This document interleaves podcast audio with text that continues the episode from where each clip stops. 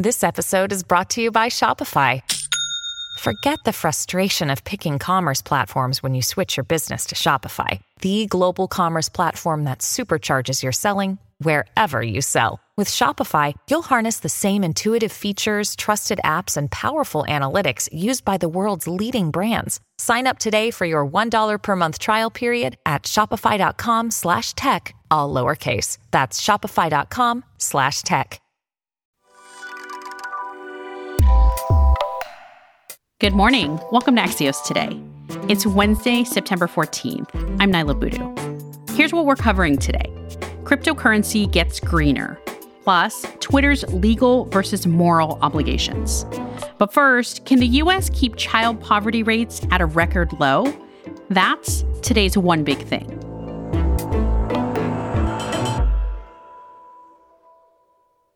America's child poverty rate plunged last year to a record low. That's according to census data released yesterday. But how much will current economic conditions affect America's poorest families and their kids? August inflation numbers, also released yesterday, show the price for essentials like food, rent, and medical care are still rapidly increasing. Here to help us dig deep into these two pieces of new economic data is Felix Salmon, Axios' chief financial correspondent. Hey, Felix. Good morning, Niala. Felix, so child poverty decreased by about 70% over the past decade. And experts say that's thanks to government assistance programs. What kind of programs are we talking about? Medicaid, SNAP, refundable tax credits, the child tax credit that came in in 2021, the pandemic stimulus checks, all of those add up. And if the government gives you money, then that brings you up above the poverty line. It's as simple as that. But pandemic era policies, like you've been talking about, the increase in the child tax credit, are no longer in place now. So, will that reverse this trend, or are other government aid programs strong enough to keep poverty low? Yes, it's true that the child tax credit or the increase in the child tax credit ended in 2021. So I wouldn't be surprised to see the child poverty rate come back up a bit in 2022 as you say, inflation feeds into that too. These are all real numbers. But the big picture is that it has come down a huge amount over the past 10 years or 30 years or whatever time horizon you want to use. And that's just fantastic news. So, this is a tremendous success that lots of people are celebrating. But at the same time, we are seeing this decline in poverty. We know that looking at inflation year over year, what we've experienced all year is the price for essentials like food, rent, and medical care still rising. We saw that in yesterday's CPI numbers. How does that factor into this? The poverty rate accounts for inflation. So, what's going to happen in 2022, this time next year when the 2022 figures come out, is that the poverty line is going to have gone up quite a lot in terms of dollars just because of the increased number of dollars that you need to pay for things like food and housing.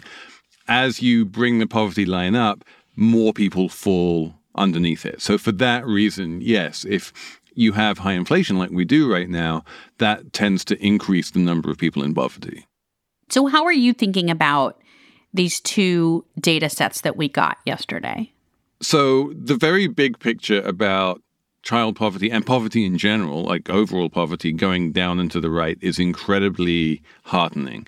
If you take away the government support, if you just look at poverty in terms of earned income and you exclude government transfers, then it's looking flatter. It's looking less impressive. So it's quite clear that government programs are an important part of this.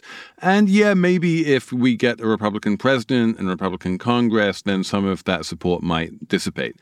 But the big picture is that the government is doing a good job of addressing poverty in America. That's heartening. And ultimately, I think we just need to trust the Fed to bring inflation down and make sure that that doesn't hurt this big win.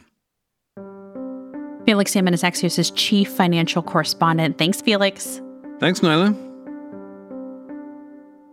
In a moment, what a big change in the world of cryptocurrency could mean for the environment.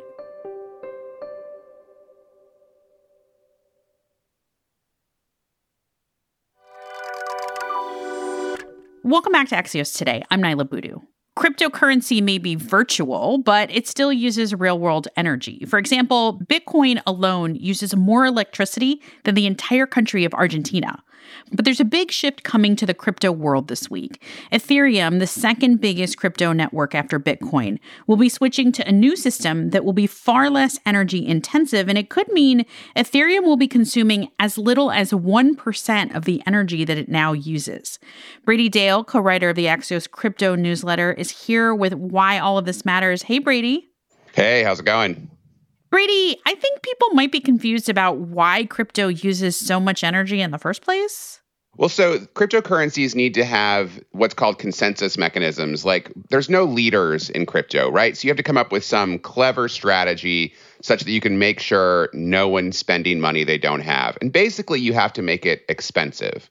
So Bitcoin and the original version of Ethereum made it expensive by requiring lots of electricity to participate in the network and to log the transactions people make. Ethereum is switching to this new system called proof of stake that will simply make it expensive with money. If you perform poorly as a validator of the network or you misuse the network, you'll just lose some of the money that you've put up at stake. What do you mean by validating the network? Can you explain what that means? Sure. So they're the people who take in all the transactions people are sending to the internet and say, this transaction's real. They verify that, like, you have this much money and you've only sent it to one person. And they call it a consensus mechanism because all the other people doing that work verify your work and say, we agree. They all come to consensus. And so, how is this new system Ethereum is using? How will that change things? So because it's just based on money, so you put some money at stake, you know, several thousand dollars, then you can run the system on normal computers. I mean, they'll need to be good computers, they'll need to have really great connections to the internet and they'll need to have really high reliability, but it's just normal computing now. It's just like anything else. So with Bitcoin and proof of work, uh, it was very specialized computers. It was solving these really complex problems to make it, you know, expensive to post things to the network. So it, it was a whole different setup. And so, did Ethereum do this solely for environmental reasons? Pretty much, it seems like. I mean, this has been a thing it's wanted to do from the start. The truth is, nothing else will really change about Ethereum after this shift happens. It'll still be just as expensive to use. It'll have roughly the same speed. Really, nothing will shift other than the energy load of the network. That really is the main difference here. You know, if you're using it at the time the switch happens, you will notice no difference. Your wallet will work just as it had before. Do we expect Bitcoin to follow suit then? I can't express how surprised I would be if Bitcoin ever followed Ethereum into this. You know, Bitcoin is the most valuable network of its kind in the world. And this system has worked for 13 years under the most stunningly adversarial environments that can be imagined. They're not interested in trying something else that's still kind of new. All right, if you want to learn more about this, you should sign up for Brady's Axios Crypto newsletter. Brady Dale is one of the authors. Thank you. Thank you.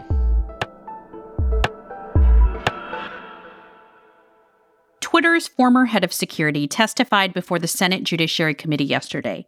Peter Zatko, also known by his hacker name Mudge, claims Twitter put profits before security, leaving the platform vulnerable to hackers. This came as shareholders yesterday voted to approve Elon Musk's acquisition of Twitter, a deal Musk is trying to scrap. Axios' business editor Dan Primack sent us his thoughts. So, two big takeaways from yesterday's hearing. First, this didn't help Elon Musk almost at all with his efforts to get out of buying Twitter. Uh, the issue of bots wasn't really discussed, nor even was Mudge's severance package from Twitter. And, and, those are the two things that Musk so far is using to try to terminate the deal. And even on Mudge's claims that Twitter violated its 2011 settlements with the DOJ and FTC, he didn't really have any new information, nor was he really asked for any new information. Second, it was fascinating to me how often senators, really of both parties, talked less about Twitter's legal obligations and more about its moral obligations. Some of that was about user privacy, some was about pornography. And it's notable because how many politicians, particularly Republicans, have been pushing hard against corporate ESG. And the middle letter of that refers to social responsibility.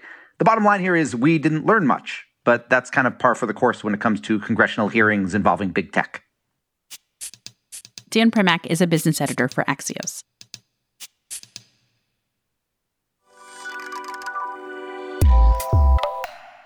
That's it for us today.